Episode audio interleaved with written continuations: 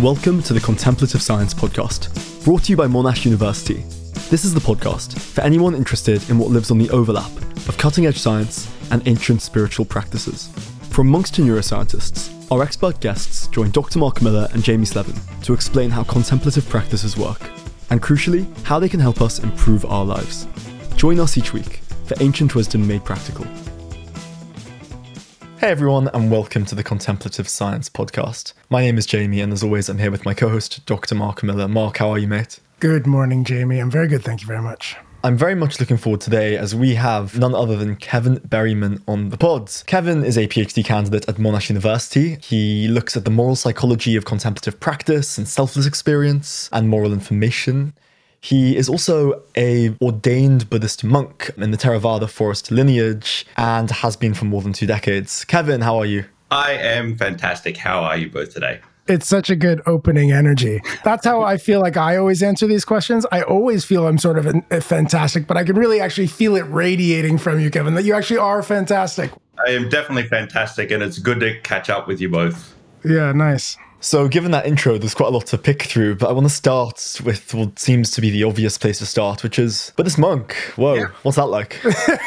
pretty good. I've been doing it a while, so it's been pretty good. Yeah, nice. Obviously, like anything in life and any vocation you take on or any major life choice that you make to take your life down a particular track, it has its good parts, but it also has its its downsides as well. Mm. It's a lot to take on. You radically change your life in so many ways. There's things mm. you can do, there's things you can't do, but there's also a lot of freedoms in that as well. Mm. A lot of people think of the life of a Buddhist monk, it's austere and all these things, and it all must be so limiting, but it can actually be very, very freeing as well. I am really, really fortunate. My job is to try to understand my own experience. That's what I yeah. do for a living. my whole purpose, everything that I do is to try to understand the sense of self, try to be introspective and contemplative. I can't think of a better way to actually spend my life. You know, I don't know how long I'm going to be around for, but this is a good way to actually do that. Jamie, you know, we're going to get into this, but I met Kevin because we're colleagues in the same center. We're both at the Center for Consciousness and Contemplative Studies at Monash University. So, what a fantastic way to align your central purpose. And then you're doing a doctorate as well in introspective technologies and thinking about introspective technologies, not only from the inside, but from the outside. I mean, you're actually the ideal guest. You're somebody who is a contemplative scientist, which is wonderful, wonderful thing. Kevin, what's the nine to five like when you're in monk mode as opposed to research mode? It's the same. Whatever I do in life, it's a lot of meditation and a lot of study and academic work. So I do compartmentalize a little bit. I have times of the day where I only look at academic side of things. I have other times of the day where it's like I'm not looking at a computer screen or a journal article or trying to write anything. I'm just practicing. But the nine to five of my monastic existence is I, you know, get up pretty early, do a lot of meditation. When I'm in more Buddhist mode in a monastery, we might go out on alms round. We have a little bowl, walk around, people put food in your bowl. And so it's nice. You live in this kind of environment where people are genuinely being very generous and kind to you all the time. And you get to receive that. And in some small way, you try to pay that forward to them by teaching them about meditation and things like this. And then after you eat the meal or whatever, then most of the time I got some free time. Again, I you know I don't have to go to a job. I can spend my time how I want. So I'm very very fortunate in life that I have a vocation where I can just go. I'm just going to do essentially what I want with my time. So for me, I do spend the time after the meal. That's when I allocate some time to academia. And then again, at the end of the day, I just I put it all down and go, I'm not doing this anymore. I'm just going to meditate. Do you enjoy the meditation or is enjoy not quite the right word? Like how would you describe the experience of the meditation itself? Yeah, I'm not sure if enjoying's the right word yeah. because it is this aspect where I really am trying to find out something deep about who I am as a person and what it actually means to exist I enjoy the search. I enjoy this aspect of trying to always peel down another layer, like wherever I think I'm at in the meditation. It's always good to go, yeah, I'm not there and I need to go deeper and I need to understand something else. And that can either be like highly enjoyable and highly rewarding, or it can be daunting and yes. you uncover some things that you don't want to uncover when, when you do this. Mm. Obviously, I tend towards the positive side of it, but the, you know, there are aspects of it where it's like, well, yeah, it's not all fun and games, but I wouldn't be doing it if it wasn't, if I didn't enjoy it to some extent. And when you're meditating and you do practices when you're on the breath, mm. what is the concentration like of someone who's been doing this for decades? Is it like everyone else where it's some days brilliant and some days rubbish, or is it pretty good?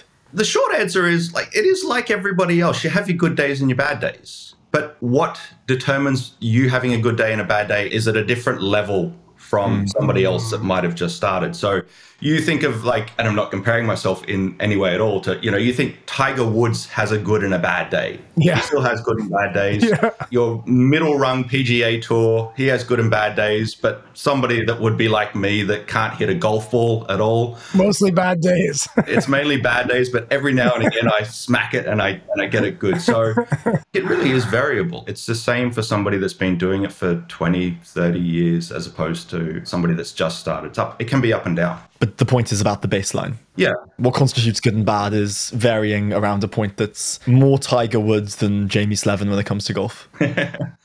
you do get to a point after a while of doing it, it's like good and bad don't matter that much anymore. You're just continuing to do it. You know, if, if one day, if it's mm. not so great, that's fine. This is a part of understanding the mind. If another day it is really good, it's like, well, this is fine as well. This is just another way to understand the mind you keep mentioning understanding the mind, and one of the ways you look to understand the mind is in terms of moral information and moral psychology. Mm.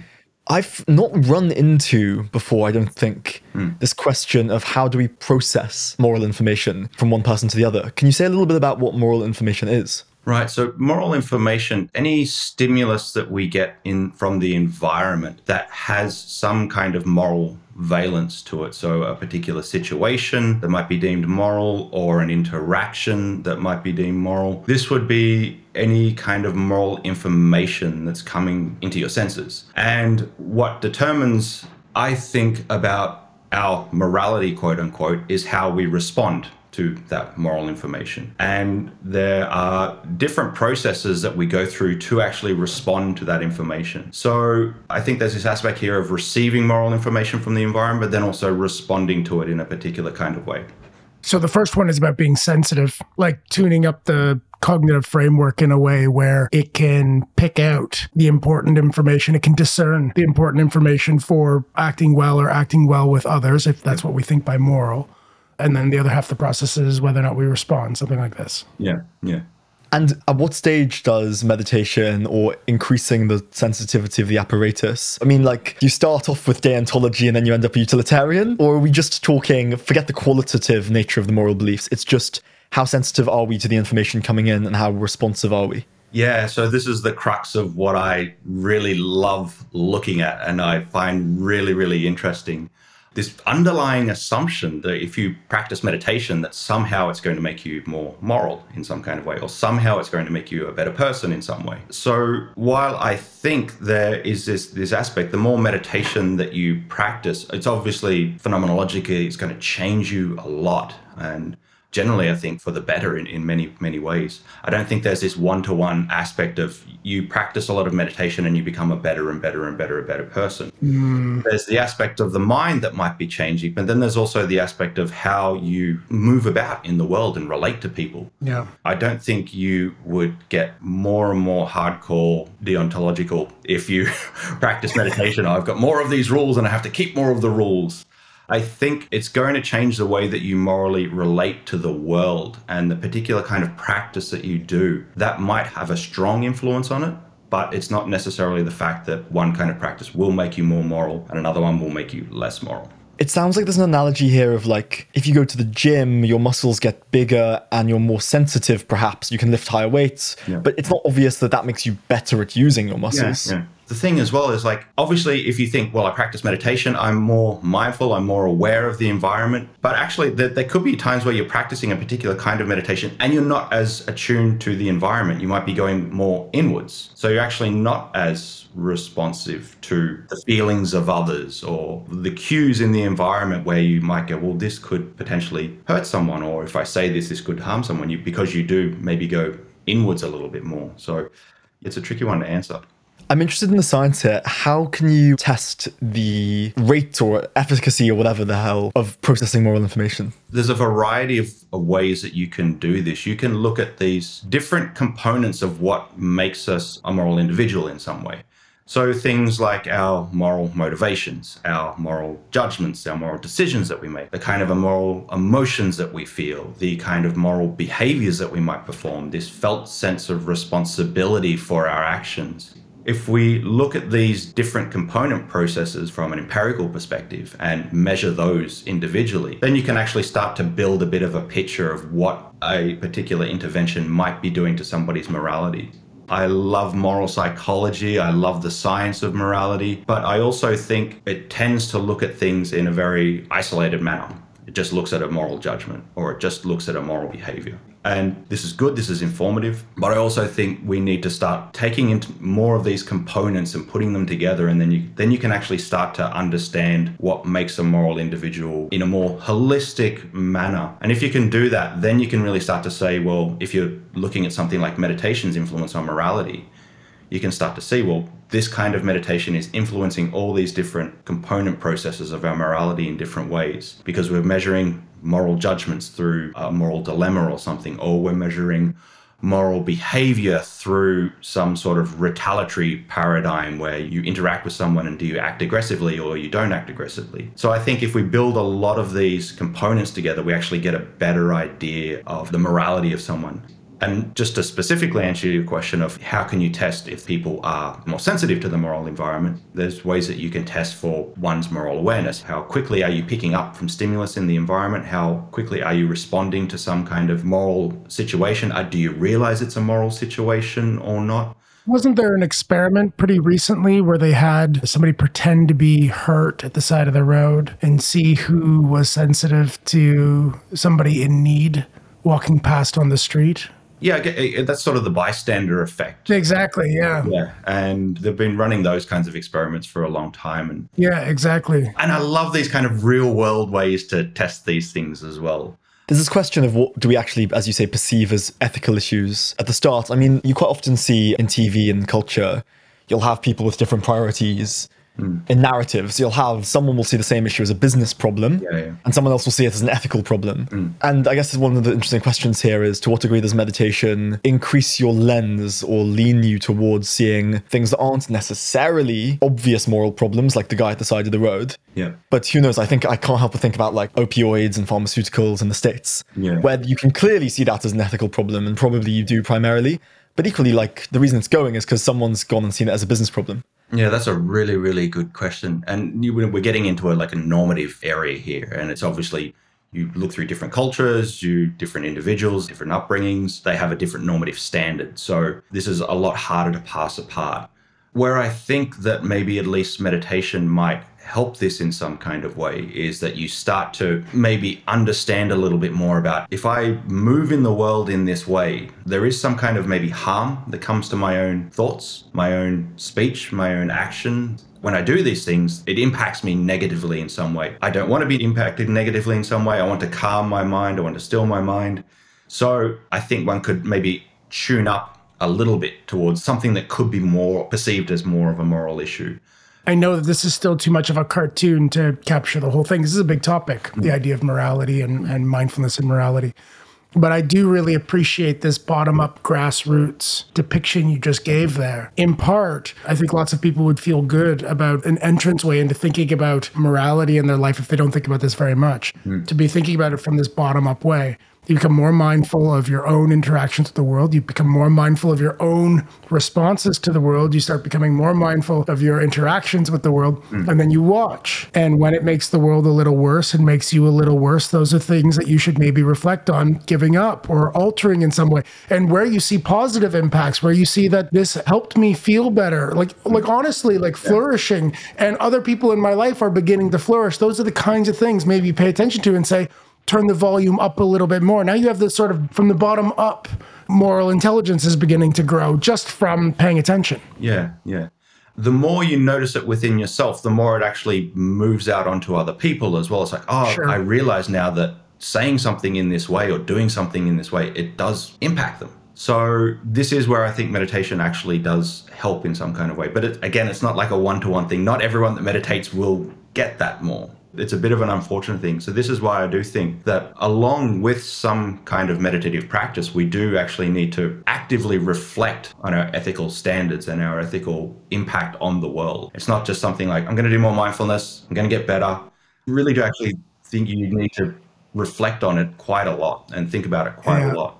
Mark, do you remember, was it Culadasa or Ram Dass? Someone said something like, well, one way of thinking about karma is that it's like you're changing the internal environment for better or for worse. You do something in anger that you consider unethical. Well, it's not like tomorrow you're not going to win the lottery and you were otherwise.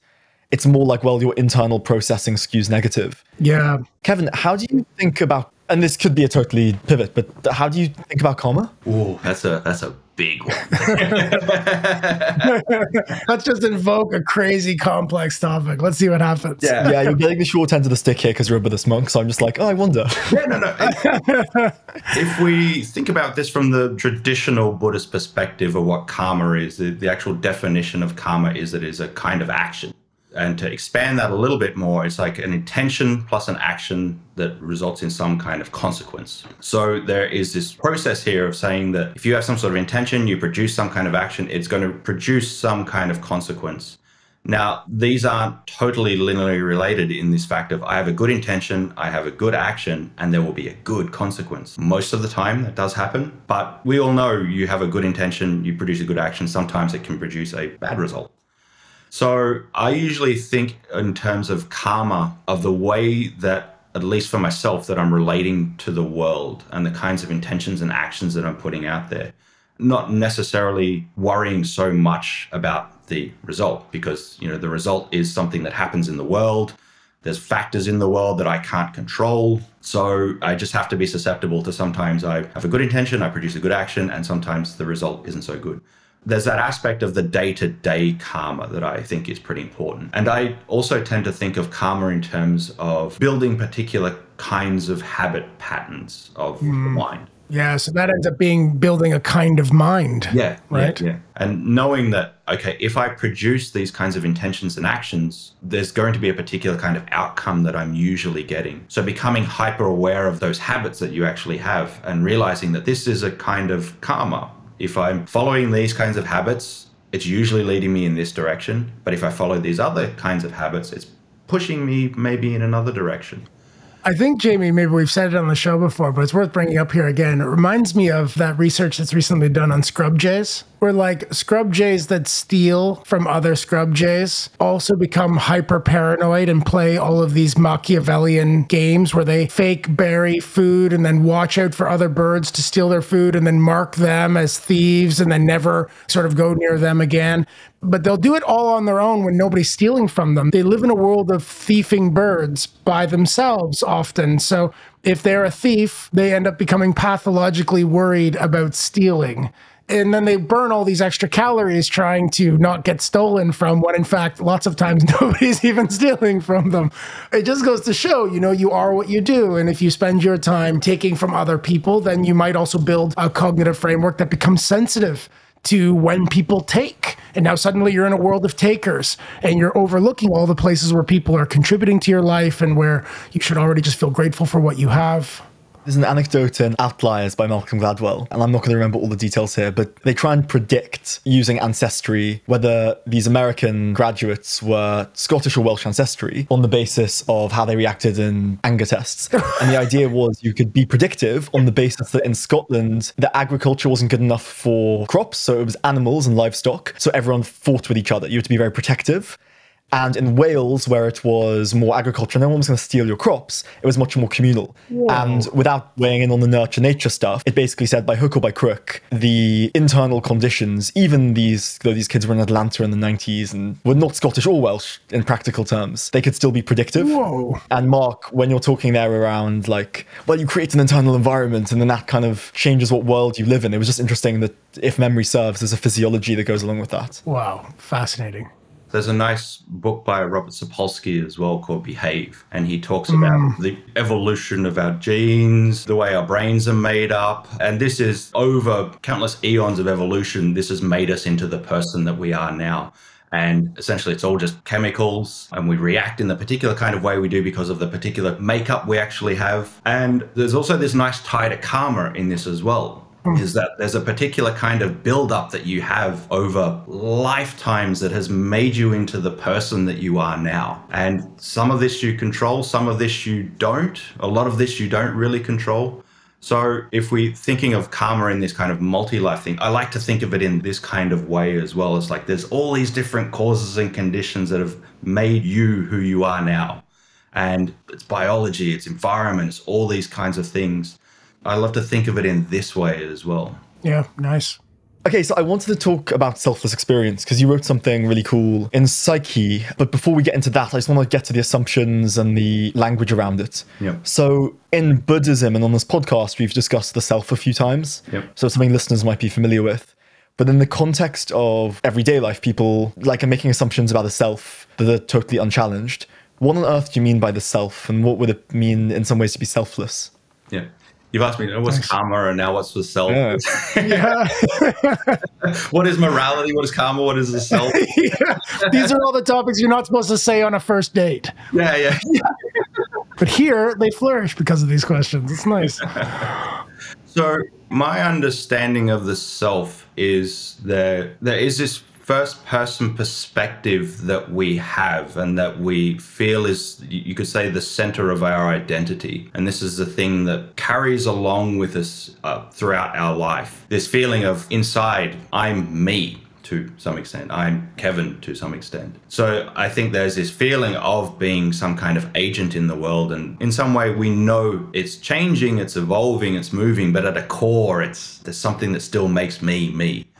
So when I think about the self, it's that feeling of being an internal agent. And by internal agent, you kind of mean the guy behind your eyes, because I kind of think Yeah. I, I live here. If I identify on the body where I live, it's probably Yeah. there. Yeah, yeah, yeah. Yeah, exactly. Yeah. You close your eyes and it's like whoever's left there behind this space behind your eyes that keeps talking to me and feeling these things, this individual. I'm asking this in slightly, only slightly in an intentionally stupid way. Hmm. But what's the buzz? Like, why are we looking to dislodge this? What's so great about dislodging the self? So dislodging it, that's a harsh term. It's like, do you really want to dislodge the thing? Um. I understand where you're going with this. So, at least the way I relate to something like this, it's not dislodging it in some kind of sense. Because if I dislodge it, I lose all my memories. I forget who my mum is, and I don't want to. I don't want to forget who my mum is, obviously. But what I do want to understand about it is that this thing that I really hold dear. It's something that keeps changing. It keeps. It's a process that keeps moving. And the more I identify with it, this is something that gives me obviously a lot of happiness, but it also can give me a lot of discomfort as well. So seeing that this thing that I usually identify as me, this thing that might get attacked and I get hurt because somebody attacks it, seeing that this thing is just a process and there's something that I shouldn't be so beholden to, and that it is just something that appears out of nowhere seeing through this kind of illusoriness of the solidarity of it, I think gives a kind of freedom to not react and respond so much when we, we're faced with things in the world. I think I've heard this described in some of the terms where if you are super attached to the idea of you as a self, hmm. well, then everything happens, happens to you. Yeah. But as that loosens up a little bit, then the pointiest bits of the narrative of your own life are sort of viewed through a slightly different lens. Mm, for sure. You spoke about on the journey to selflessness, or rather, you questioned whether there was a journey. Like, is this a specific direct path or is this something different? Mm. Can you explain the question or the conflict between those two views? So, at least in that Psyche article, what I was speaking a lot about was these very powerful, transcendent, spiritual, for want of a better word, an awakening experience that are these very, very powerful insights that we might have. Sometimes those experiences might be into selflessness, that there is no self there. Sometimes it might be a unification with something bigger. It might be a, an experience where you feel a unity with the divine or something like that. So, those kinds of very, very powerful experiences, I guess if you're looking at this from a Buddhist lens, a lot of the time it is moving towards selflessness or it is moving towards stillness. If you're looking at this from another kind of framework, it might be producing a different kind of state. But to answer the question specifically, well, you know, is it a specific journey? Is it a specific path or is it something else? this is where I love the sort of plurality of the path. It's like there's many different ways that people can access these things. And so there's no set kind of, you need to meditate in a Buddhist manner, uh, do these specific practices, and you get to goal X. There's many different ways that we can we can access this. There's many different ways we can access these kinds of states. There's many different ways we can access these understandings part of the thrust of the article is that sometimes it seems like such a good thing to do and it seems like it'd be so blissful and it's like yeah i'm going to be in a cave and i'm going to be meditating and everything's going to be great but sometimes it can get a little bit hairy sometimes you can get lost sometimes you can get self-deluded believe that you've got something and that you, that you don't have. So sometimes it can be this kind of drifting in an ocean as opposed to being this specific path that you're following so, delving into one's own existence, it's the whole landscape that colors everything. So, whatever you're experiencing, you're thinking is actually is, is true and right. And so, it's hard to actually get behind that and get under that to some extent and realize, oh, well, there's, there's maybe there's something more, or maybe I'm interpreting this in the wrong kind of manner. So, I think on the journey or whatever to selflessness, there can be a lot of pitfalls it can be a lot of mistakes. There can be a lot of misunderstandings. So that's why it's really important to bounce your practice off other people. See how your practice is actually changing how you interact with the world in some way. Is it actually moving towards something where you are becoming a more flourishing individual and helping others flourish as well? So, yeah, there can be pitfalls and you just have to watch out for the pitfalls, but try to move it in this way where it's moving towards a positive. Kevin, before we finish up, what for the a listener who is listening and is looking for some practical edge that they can start in some small way integrating into their life, what would you say to that listener about practice, about anything you've picked up along the way? So, yeah, some practical things. I think a big part of taking on some kind of contemplative practice is that it's very broad, very diverse. You have to work on these aspects of your own internal life, but then you also have to actively work on these external things as well. You do have to put a lot of effort into thinking about the way that you're interacting with the world and you're interacting with others as well. So while, you know, I love meditation and it, and it is very much do the meditation, learn about something that's happening inside, balance that with the outside as well. Balance that with thinking about the way that you speak and act with people. Balance that with some kind of way that you can contribute to society in some way, or you can contribute to knowledge, or you can contribute to something in your local environment that is going to make things a little bit better in some way. You have to do both. You can't just do one or the other. If you do hmm. one or the other, then it isn't a well rounded practice. And I think there's something about it is like we can have these profound and beautiful insights and all these things, but if it doesn't actually improve something about the world around us, like, well, why bother? What are you doing? Why bother? Yeah. What are you what are you actually doing this for? So yeah, I really do think there needs to be a balance between the internal and external, and we need to we need to work on both as as much as we work on the other one. Kevin, thank you so much for coming on. That was a lot of fun really fun. Thanks, Jeremy. Thanks, Mark. It's it's been so nice to actually like chat to you about these things. I really enjoyed this conversation. This has been the Contemplative Science podcast. I hope really that you enjoyed listening to that half as much as we enjoyed recording it. I'm really looking forward to seeing where the research goes and have a great rest of the day. Will do. Thanks. So thank you for listening to the Contemplative Science Podcast. We're available on the podcast app of your choice, as well as on YouTube as a video podcast. If you're interested in exploring the rich landscape between science and contemplative practices, check out Monash University's Centre for Consciousness and Contemplative Studies.